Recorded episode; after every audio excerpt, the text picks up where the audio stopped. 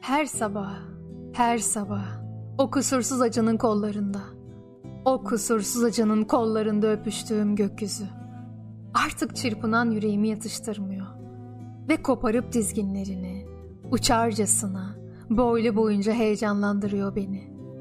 Karanlıklardayım. Hayat kör bir kuyuya benziyor. Sonu olmayan kör bir kuyuya. Bir serçe konması karşıki dala belki hiçbir şeydir. Ama sevgilimin mektubunda bir kuş resmi beni coşkulandırabilir. Milyarla yıldız arasında tanırım onu. Çünkü seyredince güzelleşir. Binlerce gözüm var. Binlerce şafak halindeyim anlamak istediğim şeyin karşısında. Çünkü anlamak zorundayım. Her sevinç kolayca ele geçmez. İnsan her acının sahibi değildir. Gökyüzü ve nehirler olmasa toprakta anlaşılmaz.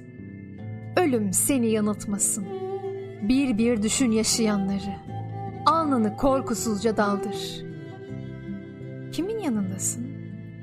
Yerin neresi? Ve senin en çaresiz anında tek silahın nedir? Her kuşun palazlandığı bir yuva vardır. Her dal güneşin ve rüzgarın avuçlarında kendi hevesince boyanır. Çünkü yaşaması gerekiyor bir şeylerin. Bir şeylerin senin olan. Bir buğday tanesi midir? Aynı titreyişle toprağa düşer düşmez kıpırdayan.